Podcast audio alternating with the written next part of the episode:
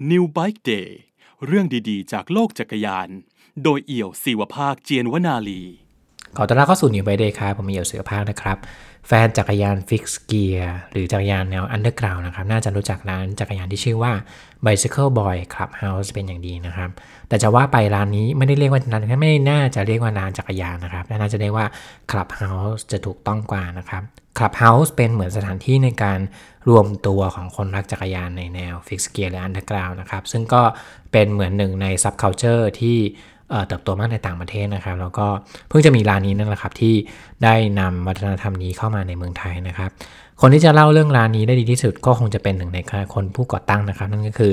คุณก้องตุลวัฒน์เทสะแพทย์นะครับผมก้องมีชีวิตที่น่าสนใจมากครับในแง่ของการสร้างชุมชนของคนใช้จักรยานแนวนี้ขึ้นมานะครับ ซึ่งไม่ได้แปลว่าเขาเริ่มจากการทำร้านจักรยานนะครับ แต่ต้องเริ่มไปที่ความฝันในวัยเด็ก ที่อยากจะทำให้ชุมชนของคนใช้จักรยานแบบนี้เติบโตขึ้นนะครับ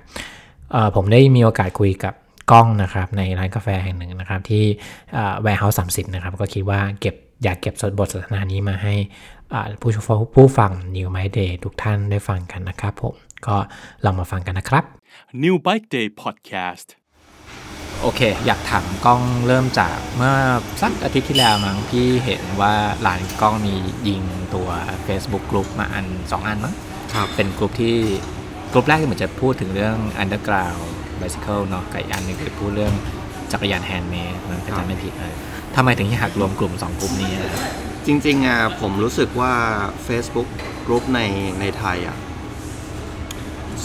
กลุ่มที่เยอะที่สุดที่เกี่ยวกับจักรยาน ถ้าพี่เยา เห็นนะมันก็คือกลุ่มซื้อขายจักรยาน แล้วมันก็จะแยกเป็น category ซื้อขายจักรยาน travel ซื้อขายจักรยานเสือหมอบซื้อขายจักรยานเสือภูเขา หรือว่าวินเทจหรืออะไรอย่างเงี้ยครับซึ่งผมมองว่ามันเวลาเวลาผมอยากเวลาผมทำอะไรอย่างเงี้ยครับผมจะเน้นไปที่ community ก่อนหรือพูดง่ายๆคือผมต้องการ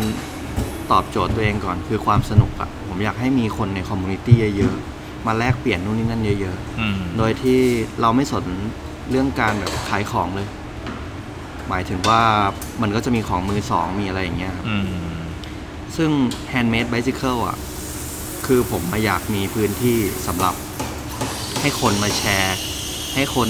ให้คนมาทำมาพูดคุยเรื่องจักรยาน handmade เนี่ย มันเยอะมากขึ้นอะไรเงี้ย หรือว่ามาแชร์กันเรื่องแบบ frame นี้นู่นนี่นั่นอะไรเงี้ยครับมันเหมือนมันจะได้มีเพื่อนเล่นด้วยกัน แล้วมันจะต่อยอดไปไปไปได้อีกเยอะแล้วก็อีกกลุ่มหนึ่งก็คือ Underground Bicycle Club อะไรเงี้ยผมใช้ชื่อ Underground Bicycle Club เพราะว่ามันเหมือนมันเหมือนจักรยานที่พวกผมปั่นอะหรือว่าพวกเพื่อนๆปั่นอะมันเป็น underground อะมันคือ subculture ของจักรยานมันจะไม่มันจะไม่ performance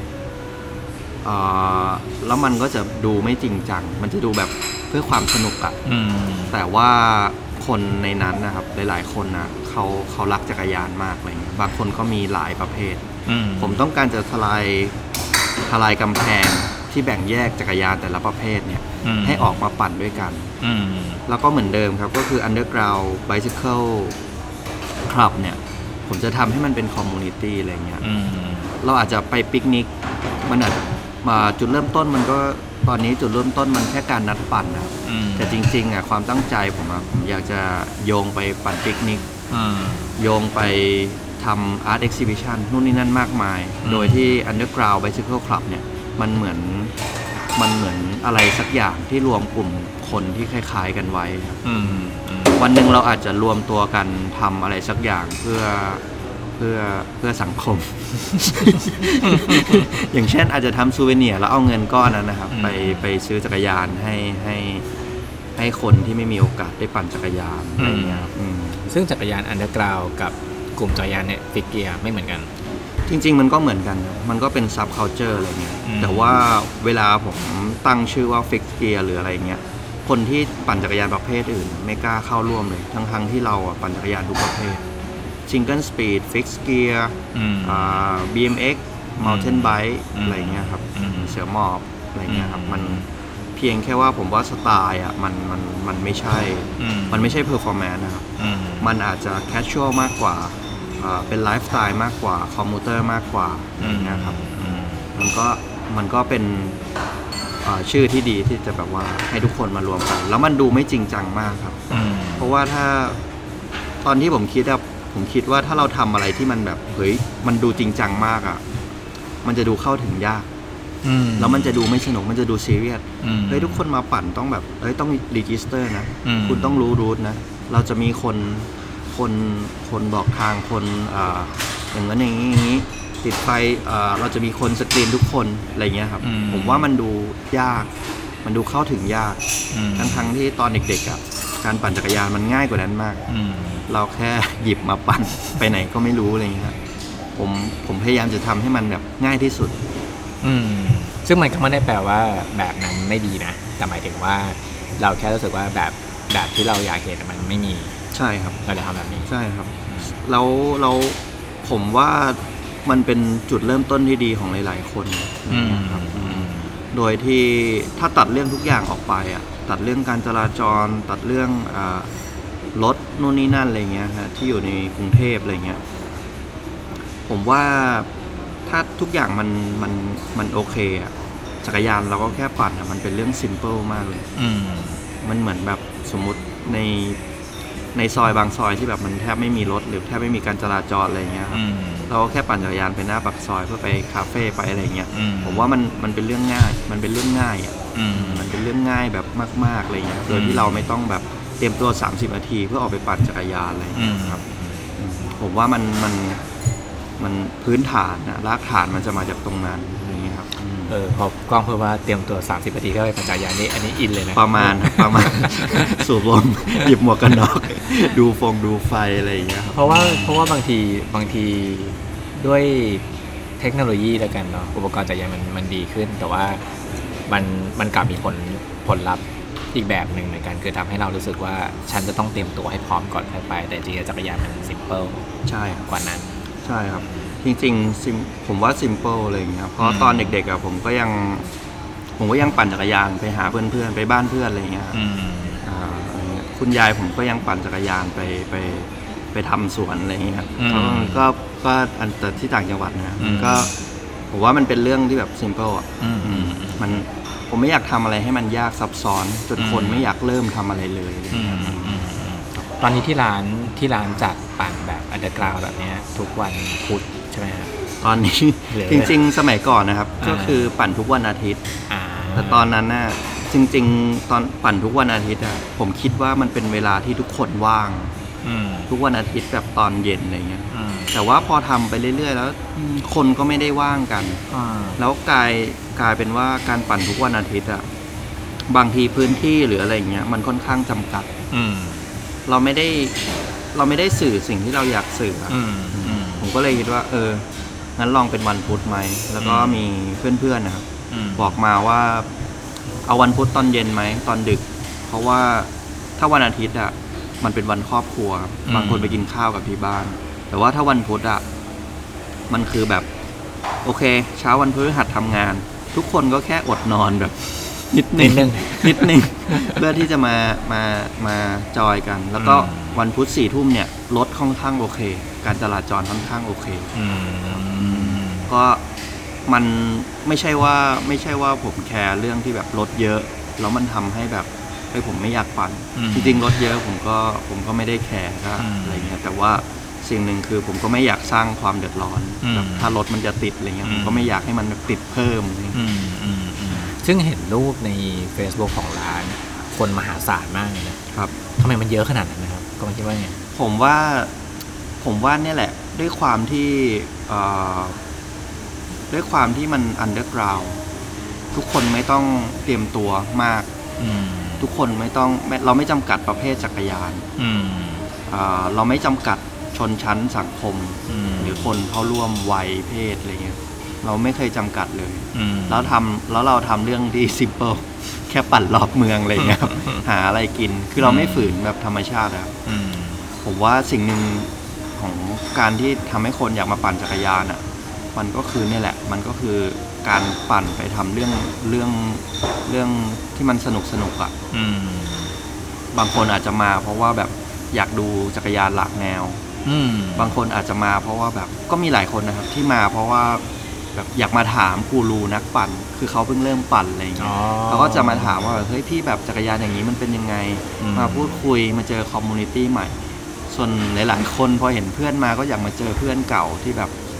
อ่าอย่างตอนนี้คนที่กลับมาปั่นเยอะๆก็เป็น fixed gear อะไรอย่างเงี้ยอืมที่เขาเคยปั่นเมื่อสิบกว่าปีที่แล้วเลยเขาก็อืมกลับมาปั่นแล้วก็จะลากเพื่อนมาปั่นอะไรอย่างเงี้ยครับอืมผมว่ามันมันมันอาจจะเป็นเพราะความ ซิมเ l ิลความอันเดอร์กราวมันนี่แหละอืมที่มันทำให้คนแบบมันเข้าถึงง่ายอะอืมอืมอืมอืมโอเคฮะมีเรื่องอยากถามเรื่องเรื่องร้านเยอะเหมือนกัน แต่ว่าก่อนอื่นอยากถามแบ็กกราวของของกล้องนิดนึงคือเมื่อกี้กล้องบอกว่าอยู่ที่เกิดที่ต่างจังหวัดใช่ครับ เอ่อที่จังหวัดไหนครับ อ่าจริงๆจริง ๆ พ่อกับแม่ผมอะค่อนข้างจะย้ายอ่าย้ายงานบ่อยครับอืมก็แทบจะทุกปีอะไรเงี้ยอืม มันก็เลยทำให้ผมอะต้องย้าย ย้ายบ้านไปไปเกือบทุกปี แล้วก็ย้ายโรงเรียนอะไรเงี้ย อืมแต่ว่าที่เป็นเป็นหลักเป็นแหล่งจริง ๆ เนี่ยคือที่กาลสินธุ์อืม คือแม่เขาเริ่มไปทำธุรกิจที่นั่นอะไรเงี้อืยมก็ทำเป็นโรงงาน แล้วจุดเริ่มต้นของการปั่นจักรยานเนี่ยครับที่แบบแบบที่สนใจจักรยานแบบจริงๆอะไรเงี้ยที่ไม่เอาแบบว่าปั่นไปเจอเพื่อนอะไรเงี้ย อืม คือแถวบ้านมันจะมีมันเป็นหนึ่งในสนามชิงแชมป์ประเทศไทยเสือภูเขา อืม เราก็ไปนั่งดูอะไรเงี้ยครับอืม ด้วยความที่มันแน่นอนมันเป็นเด็กมันก็จะมีไม่กี่อย่างที่มันแบบมุ่งมุ่งอะ มุ่งมั่นอะมันก็จะมีหนังสือการ์ตูนอะมีการ์ตูนมีเอ่อเอ่อกีฬาอะไรเงี้ย ก็จะมีเตะบอลมีวิ่งอะไรเงี้ย ผมเป็นคนไม่ค่อยเตะบอลแทบจะเตะไม่เป็นเลยด้วยซ้ำอะไรเงี้ย อืม แล้วมันเป็นมันเป็นกิจกรรมที่แบบเป็นฮ็อบบี้ที่มันเรียก ที่มันเรียกอะดรีนาลีนของของของเด็กผู้ชายอะครับอืม ผมว่าจักรยานมันก็แบบว่าเออมันก็โอเค แล้วเราก็มีจักรยาน เราก็นั่งดูมันมันก็ทำให้แบบอินไปเรื่อย เรื่องบรรบรรยากาศการแข่งซื้อภูเขาสมัยก่อนที่เราไปดูตรงสนามนั้นนะมันเป็นยังไงอะๆอ่าคนจะมาก่อนวันแข่งพอสมควรนะอืมคนจะมาก่อนวันแข่งพอสมควร คนจะกางเต็นท์นอนอ๋อคนจะมากางเต็นท์นอน มากางเต็นท์นอนมาแคมป์อืมอ่า ก่อนวันแข่งมันก็จะมีทุกคนมามามาซ้อมแทร็กอืมมานู่นนี่นั่นอะไรเงี้ยเราก็ตื่นเต้นไปกับเขาด้วย แล้วตรงจุดแคมปิ้งส่วนมากมันจะเป็น มันก็จะเป็นคล้ายๆไบค์สวอปเลยครับมันก็จะมีแบบร้านจักรยานนู่นนี่นั่นมาเปิด เราก็จะสมัยก่อนเราจะดูอะไรจากตรงนั้น นอกจากเว็บบอร์ดอย่างไทย MTB หรืออย่างอะไรอย่างเงี้ย เราจะดูอะไรจากตรงนั้นอะไรอืมเงี้ย แล้วสิ่งที่มันน่ารักสิ่งที่ที่ผมติดใจคือมันคือ community จริง ๆ อืม คือช่วงหลังๆเนี่ยเราจะอิง community ในโลกโซเชียลมีเดียเยอะเกินไป อืมจนเราไม่ได้ไม่ได้พบปะจริงอืมๆอะไรเงี้ยครับอืมซึ่งซึ่งผมมองว่าตรงนั้นแหละที่มันเป็นที่ผมรู้สึกเออมันมันมันน่ารักดีอะอืมมันมันมันต่อยอดไปได้เยอะ อืม แล้วแล้วผมยังชอบอะไรที่มันแบบ face to face อยู่อะครับ ที่ไม่ใช่อืมแบบว่าโซเชียลมีเดียทุกอย่างอยู่ในแพลตฟอร์มออนไลน์อะไรอย่างเงี้ยอืมแสดงว่านั่นคือการได้รู้จักคำว่า community ครั้งแรกแบบออร์แกนิกเลยนะ ใช่ครับ คือมันจะผมว่ามันจะน่ารักอะเวลาเราจะเห็นแบบทุกคนแซวกันอะแบบว่าเฮ้ยแบบรถอย่างนี้ไม่ทำอย่างนี้มาเหรอ โอเคมันอาจจะเป็นมุมหนึ่งของของอาของกีฬาอื มมืออาชีพอะไรเงี้ยอืม แต่ผมก็ยังมองว่าเออมันมันเจ๋งอยู่ สนามแข่งสนามแข่งสุภูเขานะตอนนั้นมันเป็นสนามแบบไหนอะสนามปิดหรือว่ามันเป็นสนาม จริงๆผมจำได้ไม่แม่นมากครับ อืม เพราะตอนนั้นมันมันเด็กแล้วมันด้วยความที่แบบ มันก็มีหลายอย่างอะไรเงี้ยแต่ผมจำได้ว่าเขาจะปั่นผ่าน มันจะเป็นสวนสาธารณะ อืม แล้วเขาก็จะ รู้สึกว่าจะปิดนะครับพี่เอ๋คือเขาก็จะเอาเชือกอะมากั้นไว้ อ่าโอเค แล้วพอไปดูแข่งแบบนี้เยอะๆ อยากแข่งเองบ้างไหม มันมีช่วงหนึ่งครับก่อนก่อนสมัธยมอะไรเงี้ยแล้วก็อืมจริงจังเลยแล้วก็แบบว่าเออก็ลองก็ลองเรียกว่าอะไรลองหารเงินกับเพื่อน ซื้อจักรยานลองแบบขอแม่ซื้อเสือภูเขาอะไรเงี้ยครับอืม แล้วก็เริ่มศึกษานู่นนี่นั่นจริงจังอะไรเงี้ยครับแล้วก็อืมพอไป แล้วก็ไป มัธยมอะฮะก็ไปเรียนมัธยมก็เกเรนู่นนี่นั่น แล้วก็กลับมากลับมาเข้าใจจักรยานจริง ๆ เนี่ยก็คือตอนที่ฟิกเกียร์มันมันเป็นกระแสแล้วอะอืครับมอืมอืมซึ่งนั่นก็คือช่วงที่ได้ทำงานที่ร้านซูวิพิสตาจริง ๆ ตอนนั้นยังครับตอนนั้นยัผงมเด็กมากครับอืมเอ่อตอนเริ่มสนใจเสือภูเขาเนี่ย มันจะประมาณสิบขวบ สิบขวบถึงถึงสิบสองขวบอืมแล้วพอสิบสามเนี่ยสิบสองเข้าสิบสามเนี่ย มันจะเป็นช่วงที่แบบกำลังจะวัยรุ่นเป็นเป็นอ่าสนใจอย่างอื่นครับอืมดนตรีสนใจผู้หญิงแล้วก็แล้วก็กลับมาจักรยานอีกเนี่ยก็คือตอนประมาณ 14อะไรเงี้ยอืมตอนที่ฟิกเกียร์มันเริ่มแบบเริ่มบูมเต็มที่อะไรเงี้ยครับซึ่งตอนนั้นเราน่าจะประมาณ ตอนนั้น ตอนตอนกลับมาผมแค่อยากออกกำลังกาย เพราะตอนนั้นเอ่อเอ่อทำหลายอย่างอืม ที่มันไม่แบบที่สุขภาพมันเสียครับอืม แล้วตอนนั้นอยากออกกำลังกาย เพราะว่าผมเป็นภูมิแพ้ อืม แล้วมันป่วยบ่อยฮะอืม ผมก็เลยอะเอองั้นออกมาปั่นจักรยานจริงๆปั่นจักรยานก็ชอบมาโดยตลอดอะไรเงี้ยครับก็เลยเริ่มหยิบเสือภูเขามา อืมเริ่มหยิบเสือภูเขามาก็แบบก็เริ่มศึกษาเอ้ยเขาปั่นอะไรยังไง เดี๋ยวนี้เทรนด์มันเป็นยังไง อืม อ่าก็เลยไปสะดุดตากับ fixed gear อืมเหมือนผมว่าหลาย ๆ คนอะเริ่มปั่นจักรยาน ก็ก็เพราะว่า fixed gear อืมเพราะว่ามันเป็นอะไรที่แบบคือมันดูแล้วมันเท่ มันเจ๋งมัน อืม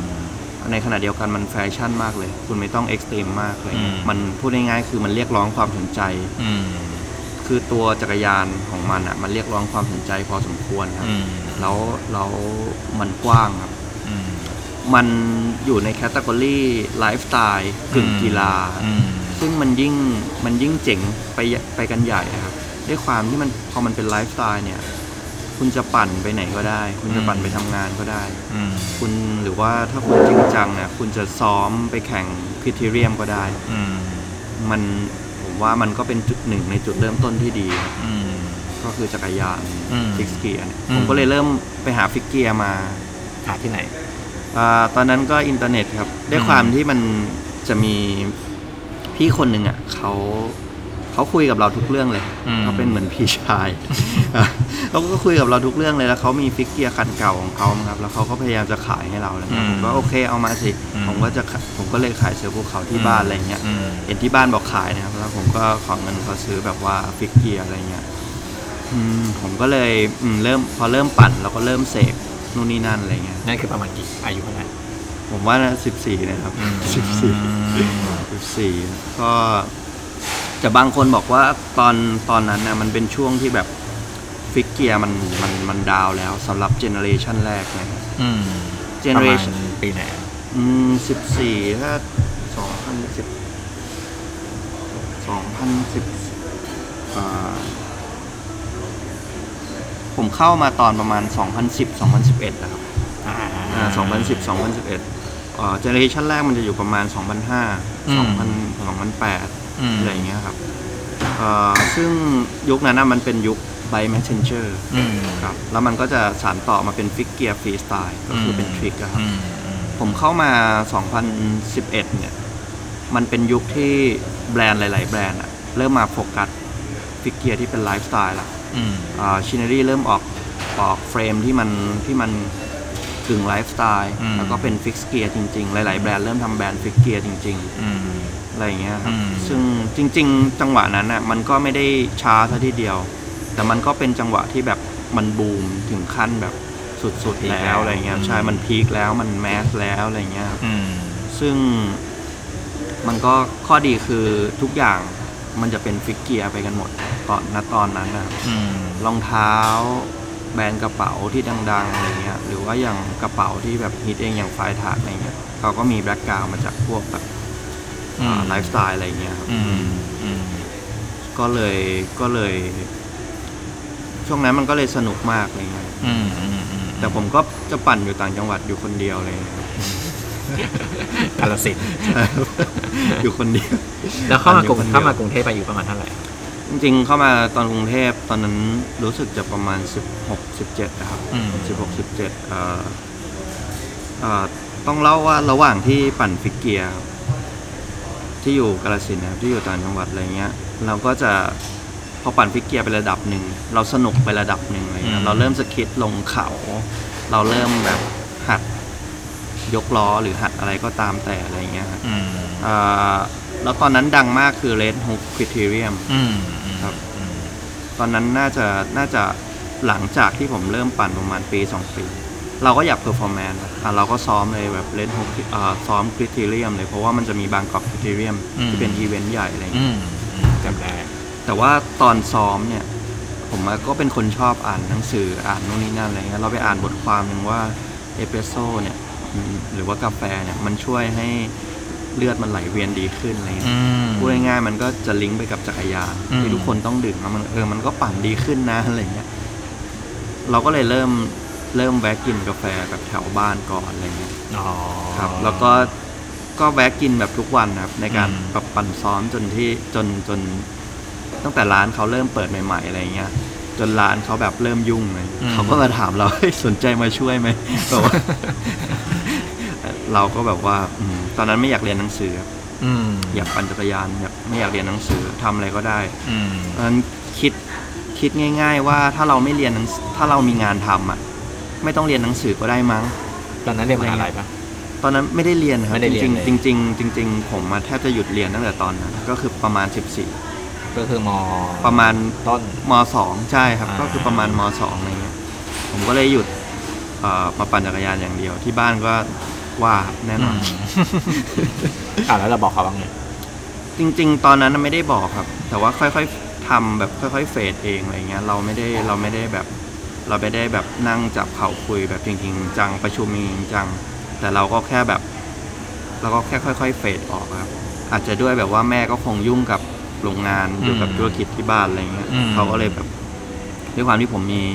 มีน้องอีกสองคนอะไรเงี้ยเขาน่าจะไปโฟกัสที่แบบน้องคนเล็กสองคนมากกว่าอะไรเราเป็เงี้นยคนโต ใช่แล้วผมเป็นคนโตสุดอะไรเงี้ย อืม มันก็เลยทำให้แบบ แล้วแล้วแล้วที่บ้านผมอะเขาค่อนข้างจะแบบ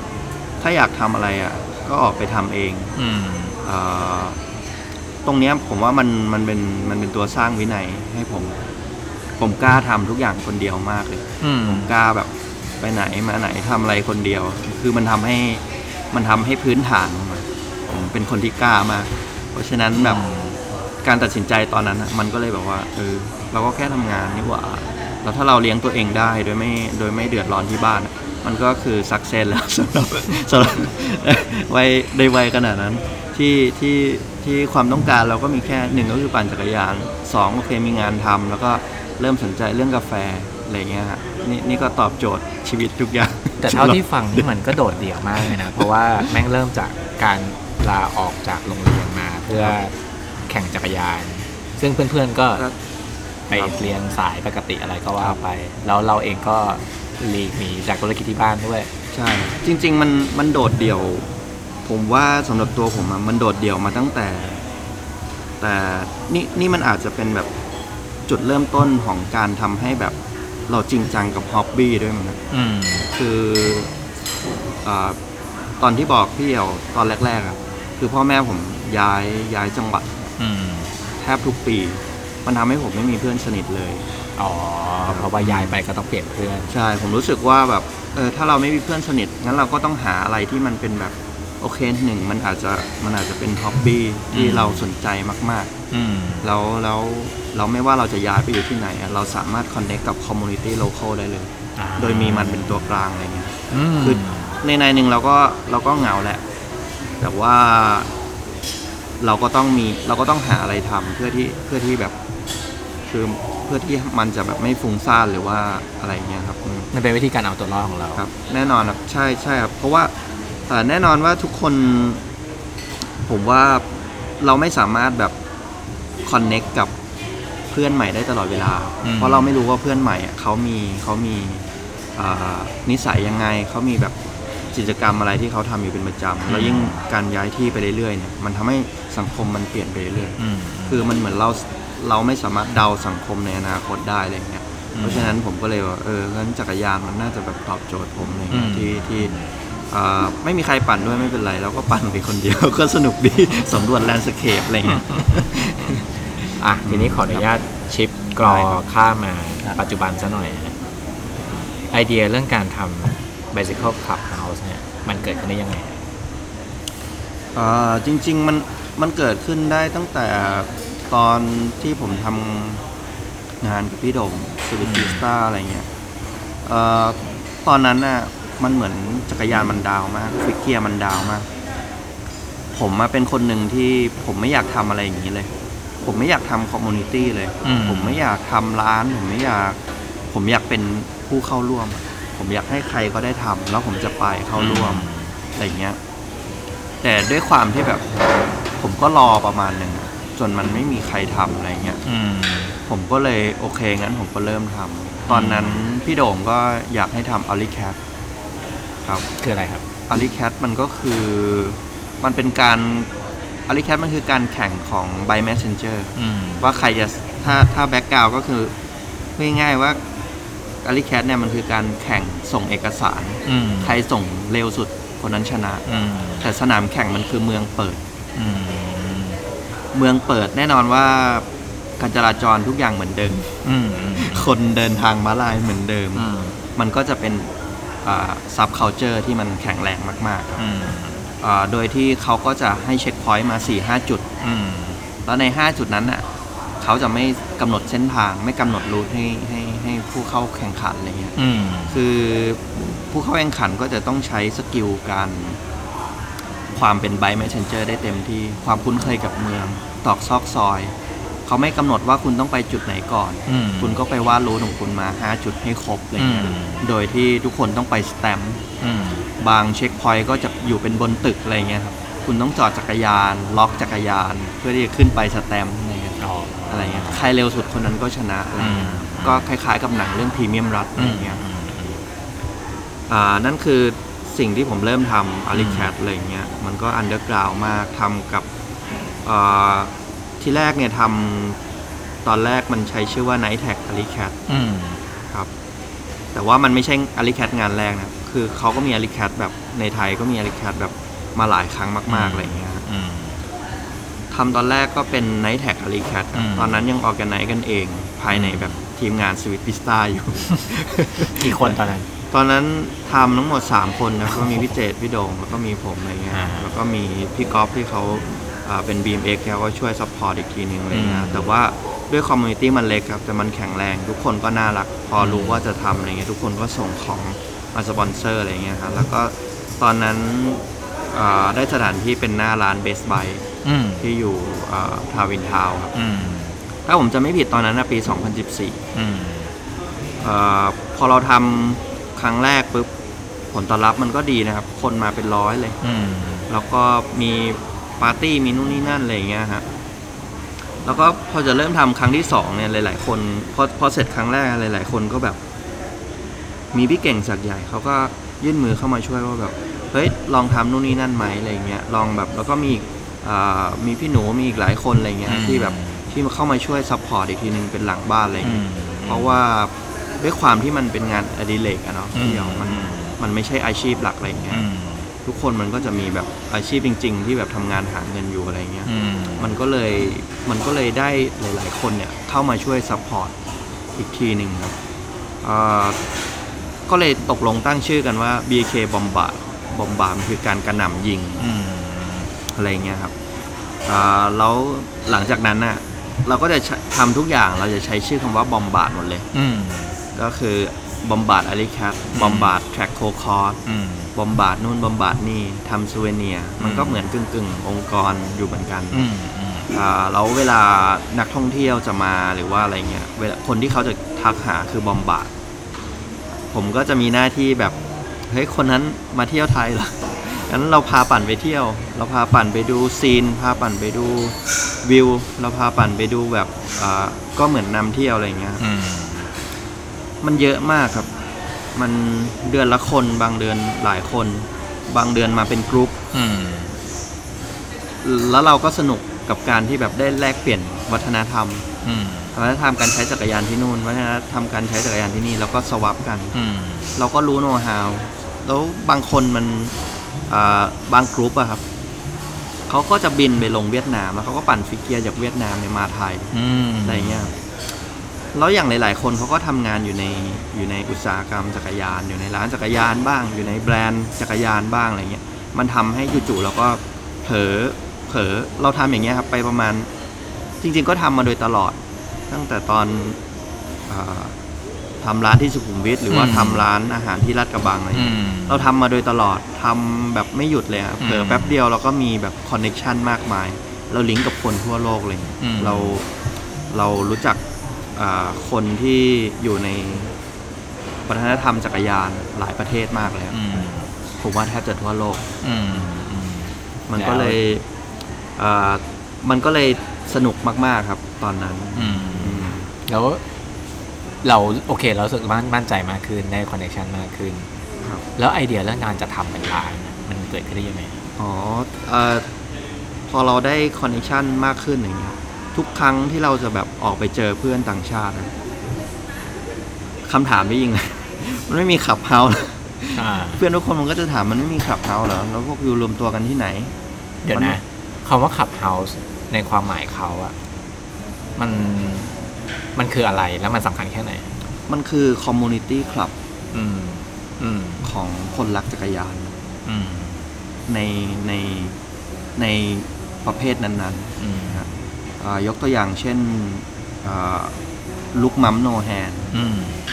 เขาเป็นร้านจักรยานร้านแรกที่ทำที่ที่เรียกตัวเองว่า clubhouse ที่อังกฤษใช่ครับที่อังกฤษที่ปิดตัวลงไปแล้วด้วยครับอืมซึ่งอ่ามันมันก็เหมือนคาเฟ่อืมร้านจักรยานอืมแต่มันจะมี movement เรื่องจักรยานตลอดเวลา ทุกเดือนเขาจะมี art exhibition อืม อ่าฤดูแข่ง Tour de France เขาจะมีอีเวนต์อืมชวนทุกคนมาดู Tour de France ด้วยกัน อืมแล้วเสิร์ฟนู่นนี่นั่นอืม อ่าแต่ละเมืองใหญ่ๆครับเขาจะมีคลับเฮาส์ของเขาอ่าทำให้แล้วตัว clubhouse เนี่ย มันเป็นเหมือนชุมชนทำให้นักปั่นจักรยานในในเมืองนั้นๆเนี่ยอืม มันมีอะไรทำ หรือแม้กระทั่งแบบแค่วันหยุด เรามากินกาแฟที่ clubhouse แล้วเราเจอนักปั่นอีกคนหนึ่งที่มากินกาแฟเหมือนกัน อืม แล้วเขาถ้าเขาคุยกันมันก็จะเกิดเป็น community อืมแล้วเขาก็อาจจะไปต่อยอดอย่างเช่น ชวนกันไปปั่น อืมบางคนก็อาจจะเริ่มต้นมาเป็นมามาจากจุดนั้น อืม จนปัจจุบันเป็นเพื่อนสนิทกันไปแล้วอะไรเงี้ยครับครับ คลับเฮาส์ผมว่ามันเป็นคล้ายๆอ่าศูนย์รวมชุมชนอืม ของจักรยานประเภทนั้นๆอะไรเงี้ย อืม มันสำคัญกับผมมาก ตรงที่ว่าถ้าเรามีคลับเฮาส์อะเราทำอะไรหลาย ๆ อย่างได้เลย อืม เราสามารถแล้วแล้วเรา develop เราแล้วเราช่วย develop นักปั่นจักรยานได้ด้วย อืม อย่างเช่น เรามีนักปั่นที่เป็นศิลปินอืม ทำงานศิลปะเราสามารถชวนเขามาทำ exhibition อืมอ่าในแบบจักรยานในมุมมองอืม จักรยานอะไรเงี้ย อืม คือมันเหมือนเราก็เราทำทุกอย่างได้จากไอ้คำว่าคลับเฮาอืม เรานัดปั่นได้ เราใช้มันเป็นตัวตั้งตัวตีได้อืม อะไรเงี้ยครับเราเอ่อทำเป็นสปอตได้สำหรับนักท่องเที่ยวที่แบบมาเที่ยวไทยแล้วก็ไม่รู้จะไปไหน อืม แล้วก็อยากได้แบบการแนะนำอย่างเช่นเฮ้ยปกติเขาปั่นที่ไหน อืมเอ่อบางคนก็มาจอยกลุ่มไรด์จริง ๆ จริง ๆ ทุกทุกสัปดาห์ครับถ้าจะมีนักท่องเที่ยวที่เอาจักรยานมาด้วยเนี่ยจากทั่วโลกเนี่ยเข้ามาเข้าร่วมกับการปั่นด้วยครับอืม ผมว่าขับเฮาส์มันสำคัญ เพราะมันคือศูนย์กลางชุมชน อืมครับจากคนที่อยากเข้าร่วมเฉยใช่ ๆ ก็กลายเป็นคนสร้าง community ขึ้นมาสร้างงั้นครับ อย่างบังเอิญขึ้นมา ใช่ครับ แล้วแล้วจริง ๆ มันเป็นมันเป็นหนึ่งที่เป็นเป็นหนึ่งสิ่งที่ผมไม่ถนัดเลยนะพี่อืม ผมว่าไม่ชอบการแบบอ่าไม่ชอบการทำอะไรเนี่ยแล้วเรามัน แล้วแล้วถ้าไม่ชอบทำไมถึงยังคิดว่ากูจะขอทำดูเพราะว่าสัดส่วนความอยากอะ มันมากกว่าความไม่ชอบอะอืมเราอยากมากเราแบบอยากทำมากอะไรอย่างเงี้ย อืมจนแบบเรา เออ ถ้าในเมื่อมันมันมันมันไม่มีใครพร้อมเสียจริงๆอะไรเงี้ยงั้นผมก็ทำเลยละกันอะไรเงี้ย อืมบวกกับวัยครับพี่เอ๋วผมเป็นวัยที่แบบ ถ้ามันจะล้มละลายหรือถ้ามันจะแบบว่า เจ๊งหรือแบบพลาดอะไรเงี้ย ผมก็ยังมีเวลาให้แบบ แบบแบบให้แก้ตัวให้อะไรเงี้ยตอนนั้นอายุเท่าไหร่ใช่ครับ ตอนนี้ตอนตอนนี้ตอนผมตอนนั้นตอนนั้นตอนเปิดร้านตอนที่เริ่มจริงๆเปิดร้านมาสองปีคอนเซปต์ก่อนเริ่มประมาณปีครึ่ง อืมตอนนี้ยี่สิบหกตอนเปิดร้านยี่สิบสี่ ยี่สิบสี่ ประมาณยี่สิบสองอะไรเงี้ยครับอืมตอนตอนที่เริ่มอะไรเงี้ย แต่ว่าก็เริ่ม เริ่มทำ organize นู่นนี่นั่นอะไรเงี้ยก็ตั้งแต่สิบเก้ายี่สิบอืมมันก็มันก็ tough พอสมควรครับ ทีเนี้ย ผมก็เลยมาคิดว่าเฮ้ยถ้าเราจะทำแบบร้านจักรยานเฉยๆอะมันก็มันอาจจะตอบโจทย์เรามั้ง เราชอบจักรยานประเภทประเภทนั้นๆ อยู่อะไรเงี้ยครับ คือผมจะชอบจักรยาน handmade เป็นพิเศษอืมฮะ แล้วก็เดี๋ยวชอบจักรยานที่มันที่ที่คือ performance ผมก็ชอบนะ แต่ผมดันชอบพวก handmade มากกว่าผมอืมชอบงานฝีมือมากกว่าอะไรเงี้ย แล้วแล้วมันแล้วมันค่อนข้างอมตะอื มมันไม่ตกรุ่นอะไรอืเงี้ยมมันก็ดีต่อต่อ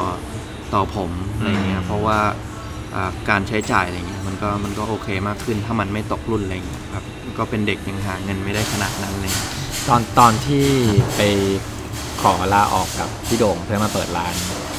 พี่โด่งเขามีให้คำแนะนำหรือคำเตือนอะไรบ้างไหมครับ จริง ๆ ตอนตอนนั้นน่ะมันเป็น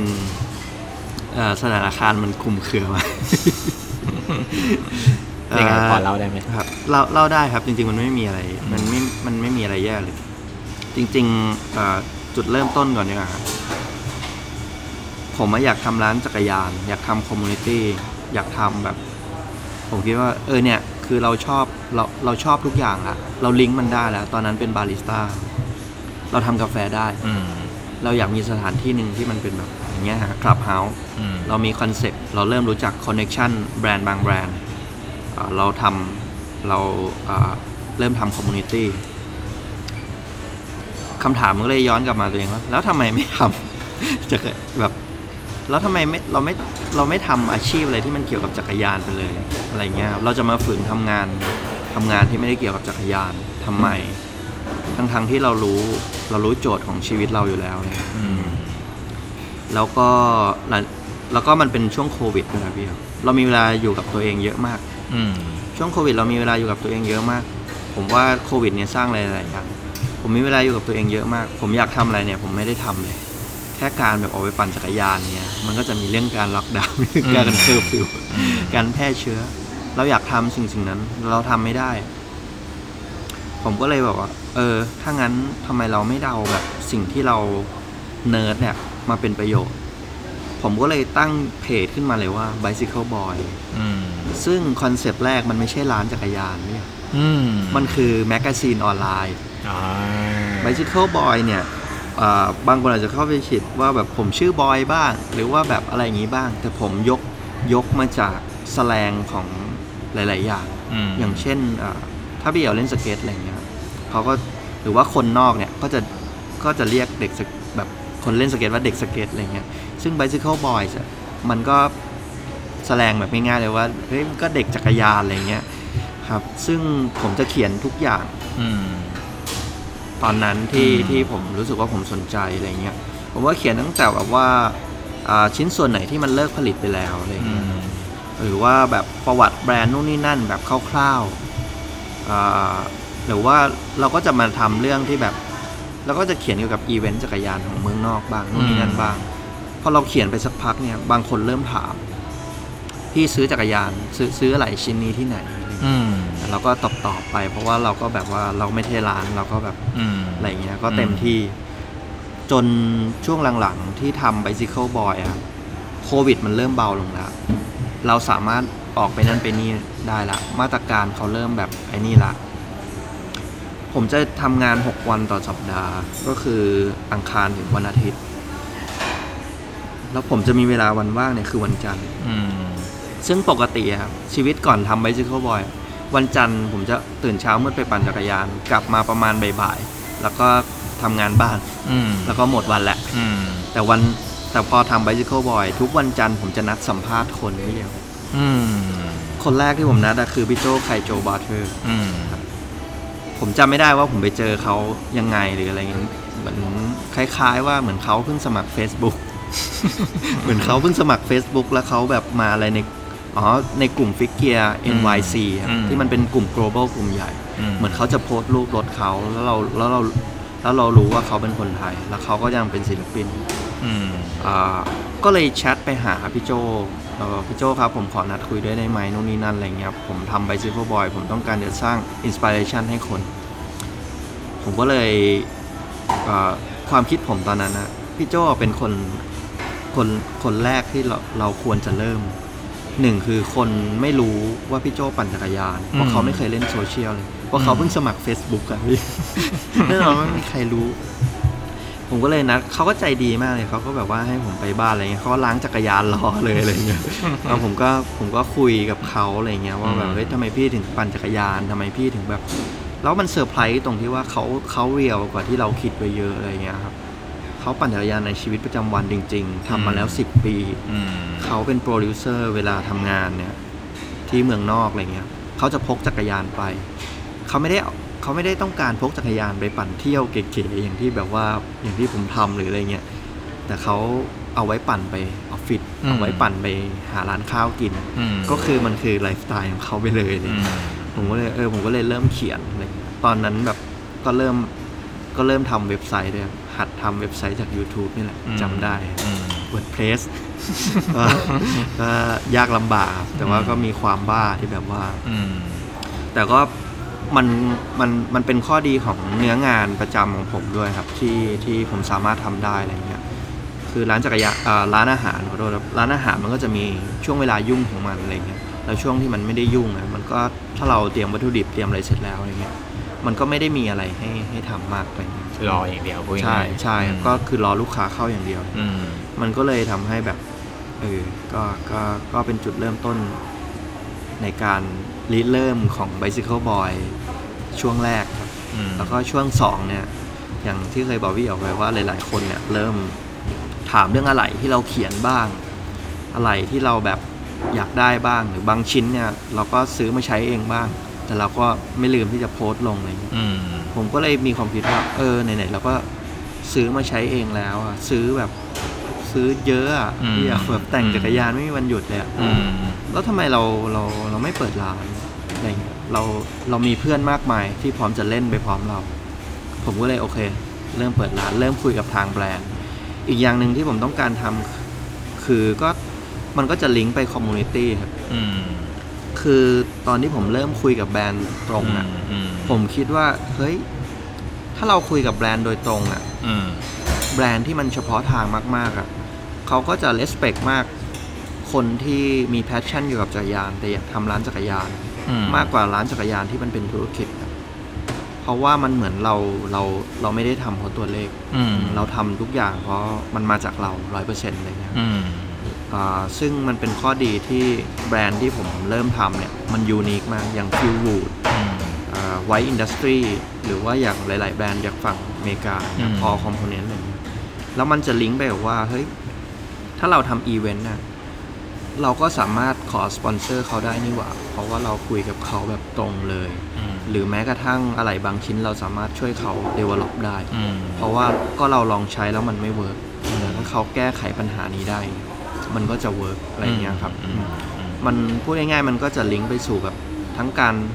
ทำคุณ community ให้ง่ายขึ้นเนี่ยครับหรือว่าการเล่นให้สนุกขึ้นก็คือการแต่งจักรยานอืมอะไรบางชิ้นมันจะมันสามารถแบบเข้ามาปิดช่องโหว่อืมได้อะไรเงี้ยอืมเพราะว่าบางชิ้นมันคืออะไรทดแทนอืมอะไรเงี้ยครับอืมอืมมันก็เลยต่อยอดมาเป็นร้านจักรยานอืมก็กลับมาที่ว่าตอน ตอนนั้นนะครับ ก็เดินไปบอกพี่โด่งดื้อๆเลยว่า พี่ผมอยากทำร้านจักรยานคือด้วยความที่พี่โด่งก็มีแบบเอ่อประสบการณ์เกี่ยวกับนำเข้าจักรยานอะไรครับแล้วก็อืมเป็นร้านจักรยานใช่เขาก็จะเขาก็จะบอกผมเลยว่าเฮ้ยอย่าทำเลยปวดหัวอะไรเงี้ยแต่ผมก็แบบผมก็แอบทำอยู่เรื่อยๆ อะไรเงี้ยจนทำไปอยู่ถึงจุดหนึ่งอะจนเขาแบบมาสั่งอะไรที่ผมเลย แล้วก็แล้วก็ บวกกับการที่โอเค ทุกอย่างที่เราทำมันต้องขยับขยายอะไรเงี้ยครับอืมเราเรามีคนในทีมอืมในร้านอาหารนะครับพูดถึงอืนะมเรามีคนในทีมมากมายที่จะที่สามารถทำทุกอย่างได้ โดยที่เราไม่ต้องอยู่ตรงนั้นแล้วอะไรเงี้ยก็คือทีมเราพร้อมมาก พร้อมที่จะให้ให้ให้ผมไปทำอย่างอื่นในอีกเลเวลหนึ่งอะไรเงี้ยแล้วตอนนั้นโควิดมันรู้สึก มันคือรอบที่ 3 หรือ 4 ครับ ไม่แน่ใจแต่จำได้ว่าทุกคนกลัวมาก อืมมันทำให้สถานที่ดีๆ เนี่ย มันมันมันมีให้เห็นเยอะมาก อืมเพราะคนไม่กล้าทำธุรกิจ อืมคนที่เคยเช่าก็เลิกเช่าอะไรเงี้อืยมผมก็เลยมองเห็นว่าแบบ ถ้าเรารอโควิดหายอะเรายังไม่รู้เลยว่ามันจะหายหรือเปล่า อืมครับ แล้วต่อให้มันหาย แล้วเราไม่รู้ว่าพอหายปุ๊บเนี่ย คนจะไปทำอย่างอื่นหรือเปล่า อืม คือตอนนั้นนะผลตอบรับของ Bicycle Boy ค่อนข้างดี เพราะทุกคนอยู่ในอยู่ในโซเชียลมีเดียทุกคนออกจากบ้านไม่ได้ อืม ผมเลยคิดว่าแบบ ตอนเนี้ยสมมติมีคนอยู่หนึ่งร้อยคนนะคนแปดสิบคนน่ะเขาบอกว่าตอนนี้อย่าเพิ่งทำอะไรเลย ธุรกิจมันมันมันมันยากตอนนี้ ทุกอย่างมันไม่นิ่ง อืม แสดงว่าผมมันไม่มีคู่แข่ง 80 คนอืผมมจะมีคู่แข่งแค่20 คนอืเพมราะฉะนั้นผมก็ผมก็สวนกระแสอืมเปิดเลยอืมครับ เป็นไงบ้างผลในการสวนกระแส แย่แย่เรื่องธุรกิจแย่มากครับอืมเรื่องธุรกิจอ่าด้วย concept ร้านด้วยมั้งครับพี่เดียว concept ร้านเรา เราขายของยากมาก เราขายของ unique มากเอ่อเราแทบจะ mass product เราน้อยมาก เราจะมุ่งเน้นไปอย่างเดียวคือสร้างคอมมูนิตี้อืมซึ่งเอ่อมันก็แย่มาประมาณปีครึ่งอะไรอย่างเงี้ยโอ้โหประมาณปีครึ่งนานมากเลย ก็นานมากครับ แต่ว่าแต่ว่าในในในทุกๆรอบที่มันแย่อะพี่เดียวมันจะมีใครไม่รู้ เราไม่รู้จักเลย เราไม่เคยเห็นมาก่อนเอาจักรยานมาให้ซ่อม อืมอะไรเงี้ยครับ เราจะเจอคนเยอะมาก ทุกคนแวะเวียนมา อืม อะไรเงี้ยมันมันมัน มันเหมือนมันแบบมันเหมือนเราท้อ แต่มันทำให้แบบจู่ๆก็มีคนที่แบบมามาเพิ่ม passion มากขึ้นเรื่อยๆอะไรเงี้ย อืมอืมซึ่งผมก็คิดว่า เออถ้าเรา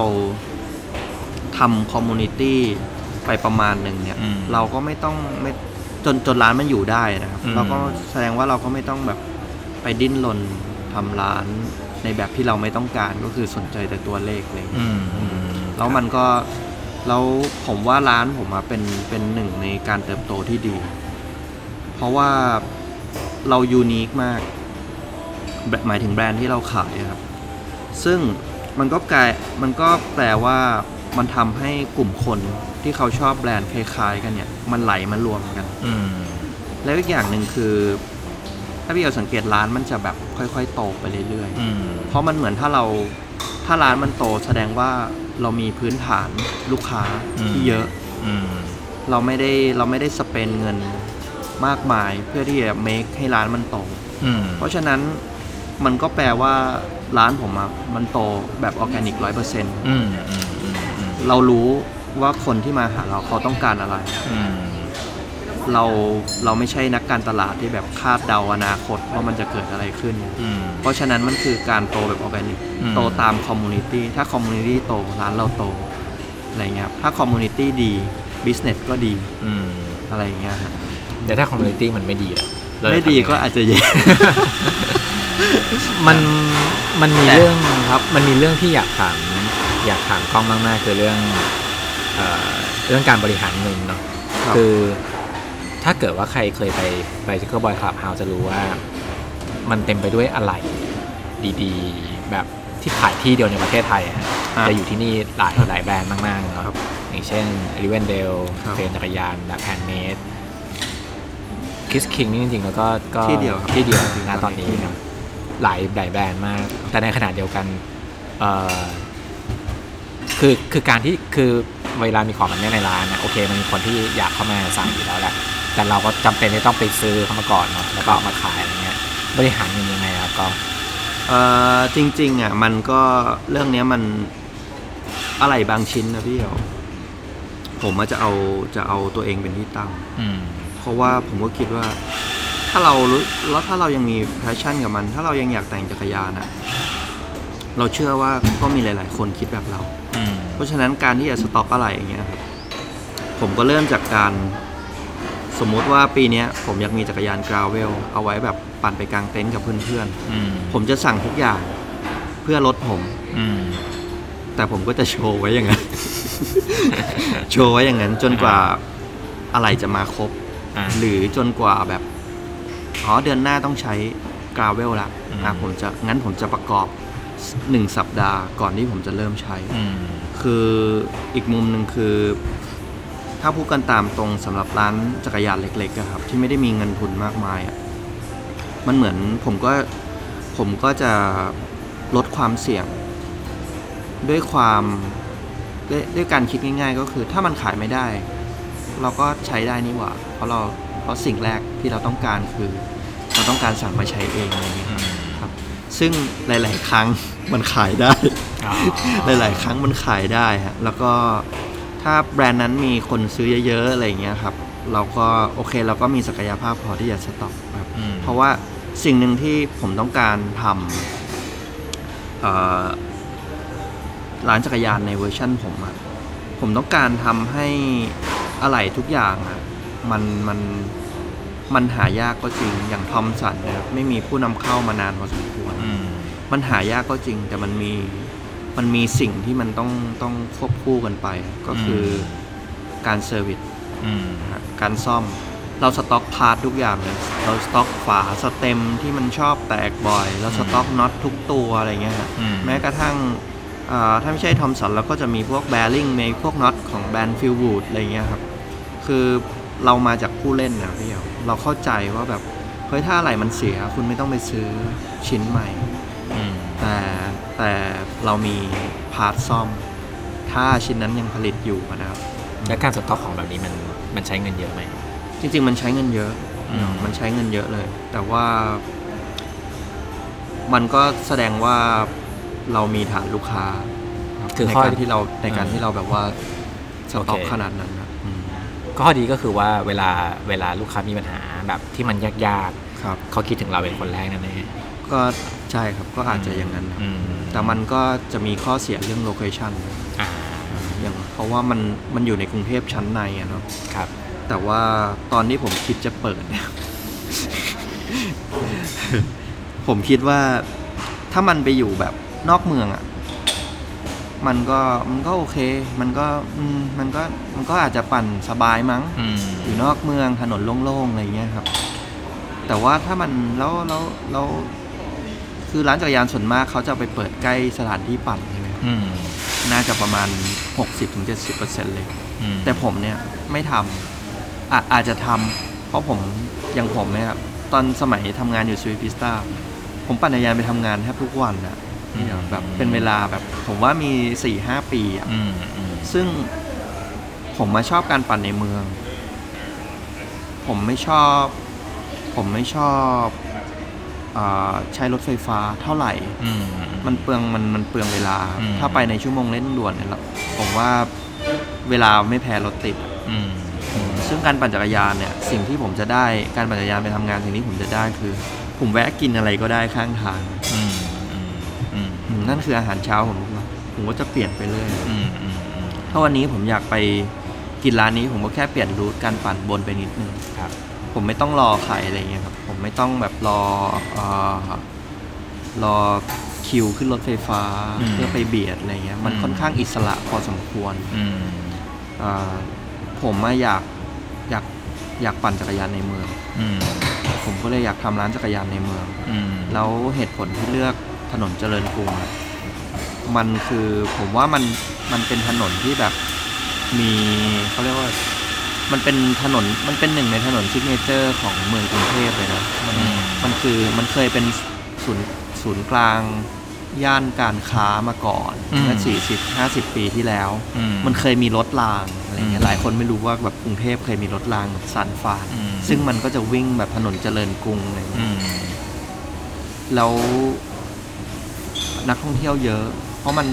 เพราะ มันเป็นย่านที่แบบโรงแรม อืม ใกล้รถไฟอ่าใกล้แม่น้ำเจ้าพระยาเนี่ย อืมเยอะไปหมด แล้วมันเป็นย่านท่องเที่ยวแกลเลอรี่มากมายอยู่ตรงนี้อะไรเงี้ย เราอยากต้องคิดแค่ว่าถ้าเราจะมีคลับเฮาส์อะมันต้องกลางเมืองเว้ย มันต้องกลางเมือง แต่การแต่การตั้งร้านกลางเมืองค่าเช่าก็แพง ค่าเช่าแพงอะค่าเช่าแพงเอ่อแต่สิ่ง ค่าเช่าแพงจริง ๆ จริง ๆ ค่าเช่าแพงเนี่ยก็เป็นหนึ่งในอุปสรรคเหมือนกันอืม ฟิกคอร์สเราสูงมากอะไรเงี้ย อืม การตั้งแต่ว่าสิ่งที่ได้มันมากกว่านั้นครับเราได้แบบใครไม่รู้นักท่องเที่ยว ครับ มาจากไหนไม่รู้ อืมเขาไม่ได้ตั้งใจละมาร้านจักรยานในประเทศไทย แต่เขาเดินผ่านเขาเจอเขาเข้ามาเลยเขาบอกเออเนี่ยเขาก็ปั่นจักรยาน อืม ผมว่าทุกวันทุกวันมีคนเข้าอืมเดี๋ยว ทุกวันมีคนเข้าทุกวันเราได้แลกเปลี่ยนวัฒนธรรมได้แลกเปลี่ยนนู่นนี่นั่น อืมแล้วเราก็เอาความรู้จากตรงนั้นนะมา develop community เราอืมอีกอีกอีกต่อหนึ่ง อืมครับครับ ทุกวันนี้รายรับของร้านมันมาจากอะไรบ้าง จริง ๆ มันก็จริง ๆ รายรับของร้านมันก็จะมาจากเอ่อกาแฟนะฮะ มันก็จะมาจากชั้นล่างที่มีกาแฟอาหารอืม มี souvenir อืม souvenir นี่ผมว่าสำคัญมากนะ มันก็คือเป็นหนึ่งเป็นหนึ่งสิ่งที่สำคัญมาก สมมุติถ้าพี่อยากไปเที่ยวแบบเมืองเมืองนอกอะไรเงี้ยเราต้องการ souvenir ที่เกี่ยวกับจักรยาน สักชิ้นสองชิ้นเนี่ย เพื่อเป็นเครื่องหมายแบบอย่างสมัยก่อนมันก็จะมีที่ติดตู้เย็นเนี่ยก็จะเต็มไปหมดว่าเมืองนั้นเมืองนี้ ผมว่าไทยอะมันยังไม่มีคนที่ตั้งใจทำร้าน clubhouse ใจกลางเมือง แล้วขาย souvenir ที่มัน represent กรุงเทพความเป็นไทย ในเวอร์ชั่นจักรยานมากอืมเท่าที่ควร แล้วของร้านก้อง souvenir คืออะไรร้านก้องมันก็จะมีทั้งหมวกทั้งเสื้อ ทั้งอืมสติกเกอร์อืมแล้วก็อย่างปีเนี้ยครับก้องก็จะโฟกัสทำแบรนด์ ที่เป็นcasual มากขึ้น ไม่ว่าจะเป็นกระเป๋าอืมเอ่อเสื้อผ้ามากขึ้นอืมนะครับเอ่อเสื้อผ้าเอ่อเสื้อผ้าที่มันเป็นลิงก์กับ Activity Outdoor ที่พวกก้องอืมพูดง่ายๆก็คือทำ product ที่มันตอบโจทย์ไลฟ์สไตล์ที่ที่ใช้จักรยานกันอย่างเงี้ยครับมากขึ้นอะไรเงี้ยอืมอืมอืมมันก็จะ ผมว่ามันก็นั่นนั่นมันก็คือรายได้จากร้านอะไรเงี้ยครับแล้วก็ประกอบจักรยานอะไรเงี้ยอืมด้วยความที่มัน unique อะไรเงี้ยเรา เราอาจจะมีแค่ไม่กี่ที่อะไรเงี้ยที่ทำจักรยานแบบนี้ได้ครับเห็นก่อนก่อนมาคุยกันกล้องเล่าวิธีการประกอบจักรยานของร้านด้วยวิธีการที่ยูนิคมากนะเล่าให้ฟังหน่อยว่าว่าสมมติว่ามีคนอยากมาประกอบจักรยานที่ร้านกล้องทำอะไรกับเขาบ้าง มันก็เหมือนกับว่าอ่าถ้ามองในแง่ร้านนะครับผมอาจจะเป็นร้านที่แบบแย่ อืม เพราะไม่ขายของสักทีอะไรเงี้ย มันผมว่าหนึ่งในสิ่งที่ทำให้ให้ร้านมันแย่ เพราะเราขายของยากด้วย อืม เราแบบตั้งแต่ลูกค้า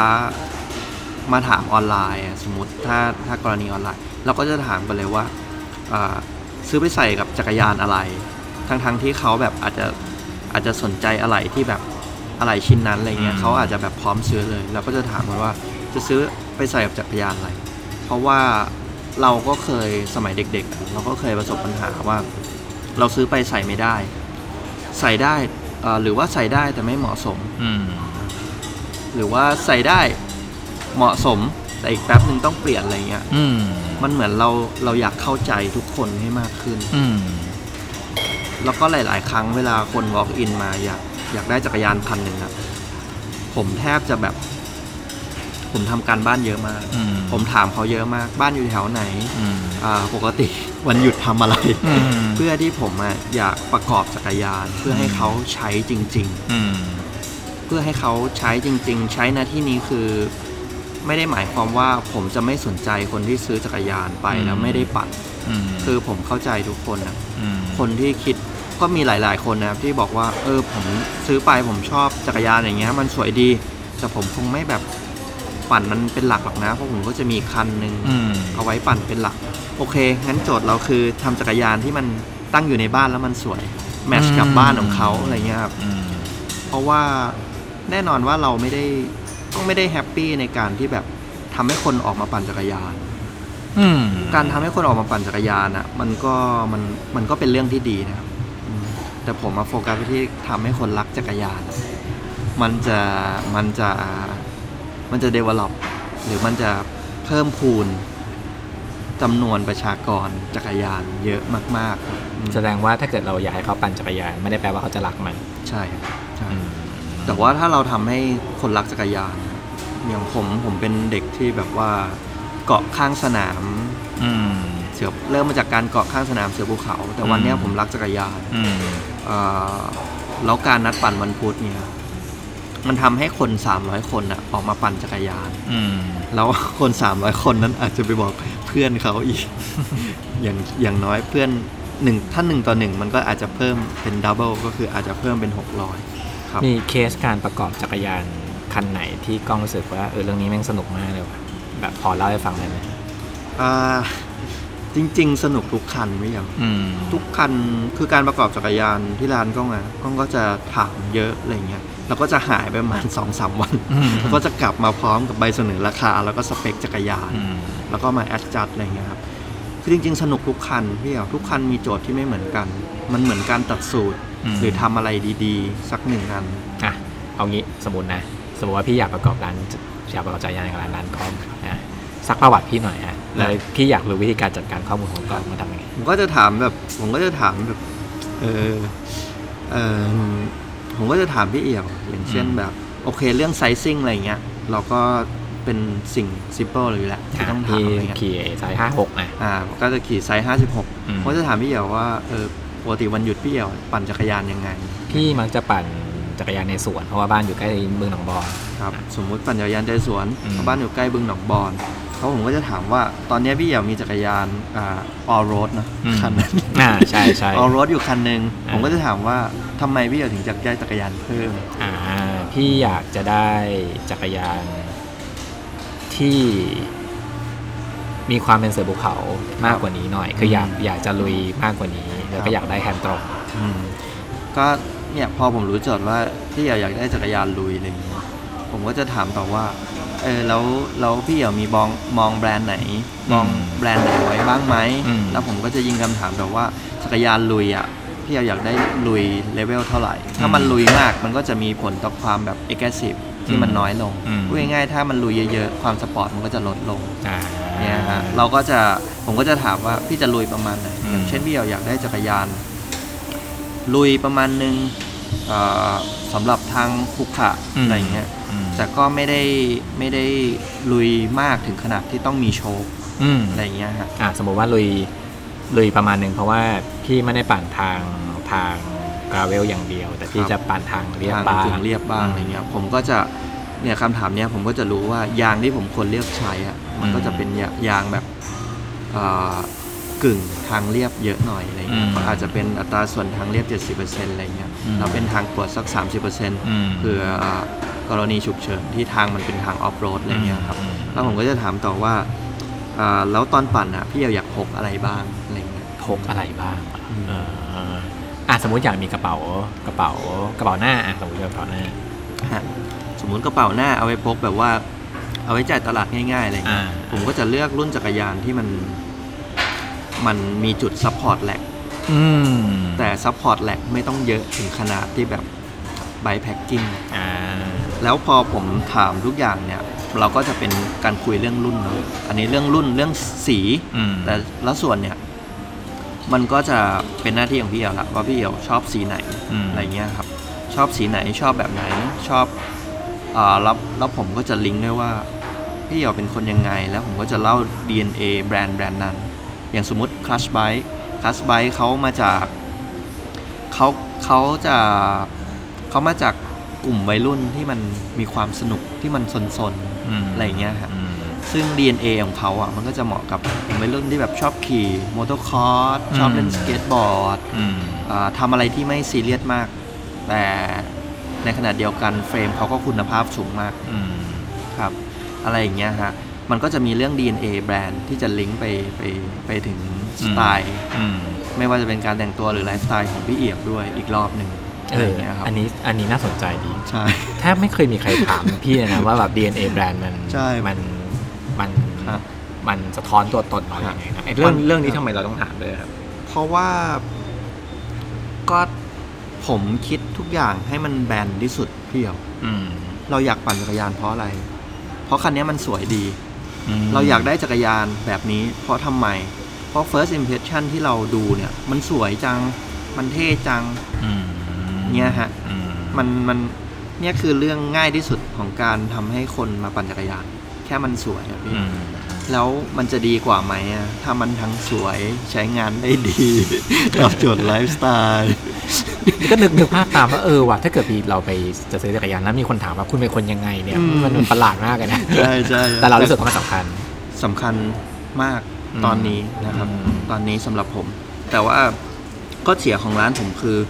มันทำให้มันทำให้ต้นทุนผมสูงมาก ผมทำงานหนักมากในการที่จะทำสเปคจักรยานหนึ่งคัน อาจจะกินเวลา 1 2 หรือ 3 สัปดาห์ในการเริ่ม confirm ออเดอร์มันก็กลับมาที่ มันแทบจะเป็นการ custom made จริง ๆจริงๆ มันก็ semi-custom เพราะเราไม่ได้แบบสั่งตัดเฟรมขนาดนั้นอะไรเงี้ยครับแต่ว่ามันก็จะมีหลายแบรนด์ที่เราสามารถสั่ง custom frame ได้ ยกตัวอย่างเช่น Cherubim อืม ซึ่งเอ่อตรงเนี้ยมันก็จะเป็นข้อเสียตรงที่ว่าถ้าถ้ามือใหม่จริง ๆ ไม่เคยปั่นจักรยานมาก่อนอะ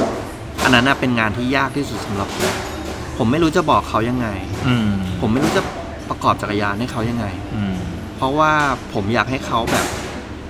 เริ่มปั่นจักรยานอะไรก็ได้ ซึ่งหลาย ๆ ครั้งถ้ามีมือใหม่จริง ๆเนี้ยมาหาผมอะผมก็จะแนะนำให้เขากลับไปเลย แทนที่จะขายรถให้เขาใช่ไหมพี่ ผมดันไล่ให้เขากลับไปเนี่ยพี่ไปลองปั่นจักรยานก่อน หรือว่ามีจักรยานอยู่ไหมหรือว่าไปซื้อแบบธรรมดาหรือเปล่า อืม พี่ลองปั่นก่อน แล้วพี่มาลิสต์ข้อเสียให้ผม อืม เพราะว่าถ้าบอกตามตรงอะจักรยานที่ทำบางทีมันราคาสูงอืม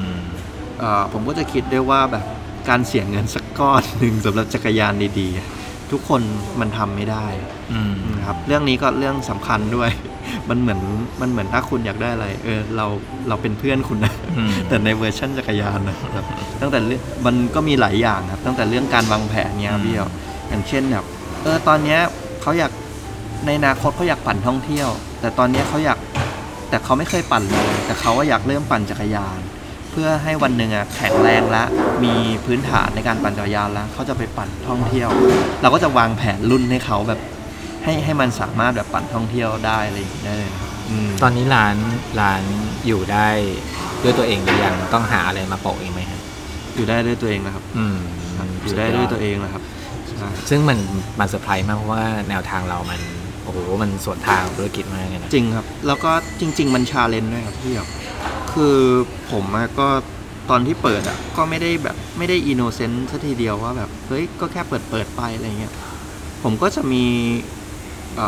วางแผนธุรกิจแบบคร่าวๆไว้อยู่อะไรเงี้ยครับซึ่งเอ่อมันอาจจะไม่ได้ดีมากจนจนจนเป็นถึงร้านที่มันประสบความสำเร็จด้านธุรกิจอืมแต่มันจะ balance ครับอืมมันจะ balance ระหว่าง คือถ้าวันหนึ่งผมขายดีมากๆอะแล้วผมต้องอยู่หลังคอมตลอดเวลา ผมก็ไม่มีความสุขครับ ผมยังอยากแบบ ออกไปเจอลูกค้าอืมมากที่สุดเท่าที่ผมจะทำได้อืมผมยังอยากแบบออกไปปั่นจักรยานอืมมากที่สุดเท่าที่จะทำได้ แล้วผมก็อยากจะเป็นร้านที่มัน ที่มันเขาเรียกว่าอะไรที่มันสนับสนุนอ่าจักรยานอืมไม่ด้านใดก็ด้านหนึ่งอืมอะไรเงี้ยอืมผมคิดว่า ผมคิดว่าอย่างหลาย ๆ ครั้งที่ผมทำ ผมก็จะมีเพื่อนๆที่เป็นดูแล community อืมประจำที่นั้นๆอะไรเงี้ยครับอย่างเช่นอืมระยองบ้างอะไรเงี้ยโซนเลียบด่วนรามอินทราบ้างอืมหลายๆครั้งผมก็จะบอกเขาเลย เฮ้ยทำอะไรสักอย่างสิ ไม่ว่าจะเป็น souvenir หรืออะไรก็ได้สักอย่างหนึ่งเพื่อที่เอออย่างน้อยๆอะเขาก็จะไม่ได้แค่ปั่นจักรยานธรรมดานะอืมมันเหมือนเขาสร้าง culture เล็ก ๆ เขาเป็นฟันเฟืองเล็ก ๆ แล้วพอวันหนึ่งมันมาไหลรวมกันเนี่ย มันคือมหาศาลอืมฮะอืมมันก็ผมอะก็อยากพิสูจน์ตัวเองได้ว่า ไหนลองดูซิว่า ถ้าเราทำสิ่งที่เราอยอยากทำอะดูซิว่ามันจะอยู่ได้ไหม อืมอะไรเงี้ย มอืมโอเคครับ ซึ่งก็ก็น่าจะพิสูจน์ได้แล้วว่าอยู่ได้นะครับ นานแค่ไหน นานแค่ไหนไม่รู้ น่าจะเป็นคำถามสุดท้ายแล้วครับ คือ เวลาเราพูดถึงการทำธุรกิจเนาะเราก็จะคิดว่ารายรับของเราอะคือเงินอย่างเดียว แต่ว่ากับ Bicycle Boy Clubhouse อะครับกล้องคิดว่ารายรับของร้านเนี่ย มันคืออะไร จริง ๆ จริง ๆ รายรับของร้านนะมันคือ จริง ๆ มันก็ผสมกันนะระหว่างเงินกับคอมมูนิตี้อืมอย่างเงี้ยครับ มันเหมือน อืมมันเหมือน มันเหมือนเราเราบางอย่างมันก็เป็นเป็นเรื่องที่น่าภูมิใจ ที่เรามีส่วนทำให้คนบางคนมาปั่นจักรยานอืม คนบางคนแบบได้ใช้จักรยานของเขาไปในแบบที่ที่เขาอยากไปอะไรเงี้ยครับ แล้วก็ผมก็ยังเชื่อแบบเดิมพี่อะคือรายรับของเราคือ community อืม ถ้า community มันโตอะ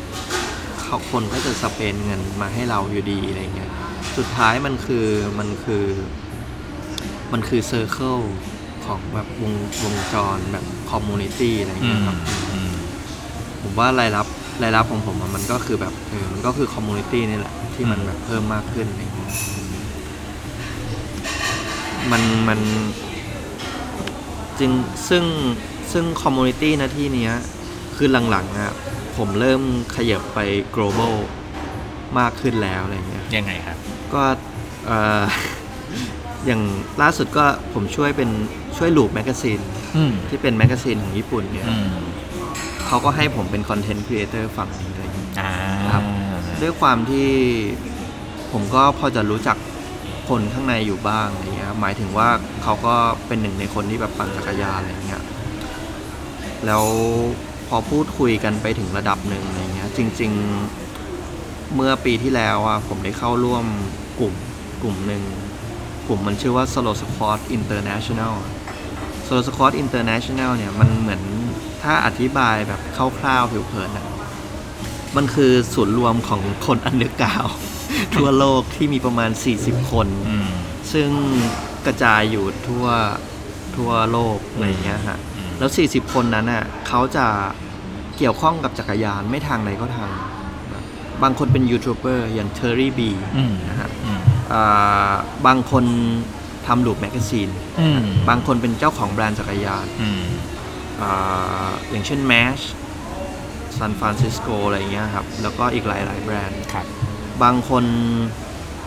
เอ่อเป็นศิลปินอะไรอืเงี้ยมอืมแล้วพอเวลาเราจะสร้าง movement อะไรเนี่ย เราจะคุยกันตลอด มันเหมือน global community ที่แล้วทุกคนก็จะมีหน้าที่ไปไป develop community ของตัวเองนะฮะซึ่งทุกคนอะมันเหมือนกันอืมเราคุยเราตอนเราคุยเนี่ยมันเหมือนว่าสมัยก่อนนะผมก็จะตัดพ้อนะพี่อะว่าแบบเฮ้ยทำไม community เราเล็กจัง เราจะแคร์เรื่องคนจำนวนคนมากอืมซึ่งพอเราเข้าไปแล้วเราก็เริ่มคุยอะไรเงี้ย พอมันตกตะกอนนะครับ มันกลายเป็นว่า ใครจะแคร์จำนวนอืมคนที่ที่ที่อยู่ใน communityเพราะว่าท้ายที่สุดเราแคร์เราแคร์คุณภาพครับอืมเราแคร์ความความบ้าคลั่งอย่างที่ผมบอกแบบเคยบอกพี่เอ๋วครับว่ามันเหมือนเราทำให้คนมาปั่นจักรยานอะอืมเราสามารถแบบบอกเลยเฮ้ยมาปั่นจักรยานสิอะไรเงี้ยแล้วพอปั่นเสร็จทุกอย่างก็คือจบ แต่ถ้าเราทำให้คนแบบรักจักรยานอะถ้า community นั้นมันรักจักรยาน มันคือการแบบ develop ได้ไม่รู้จบ พัฒนาได้ไม่รู้จบ ไปได้ทุกทาง คนที่เป็นศิลปินอาจจะทำงานศิลศิลปะที่ connect เรื่องบางเรื่องกับจักรยาน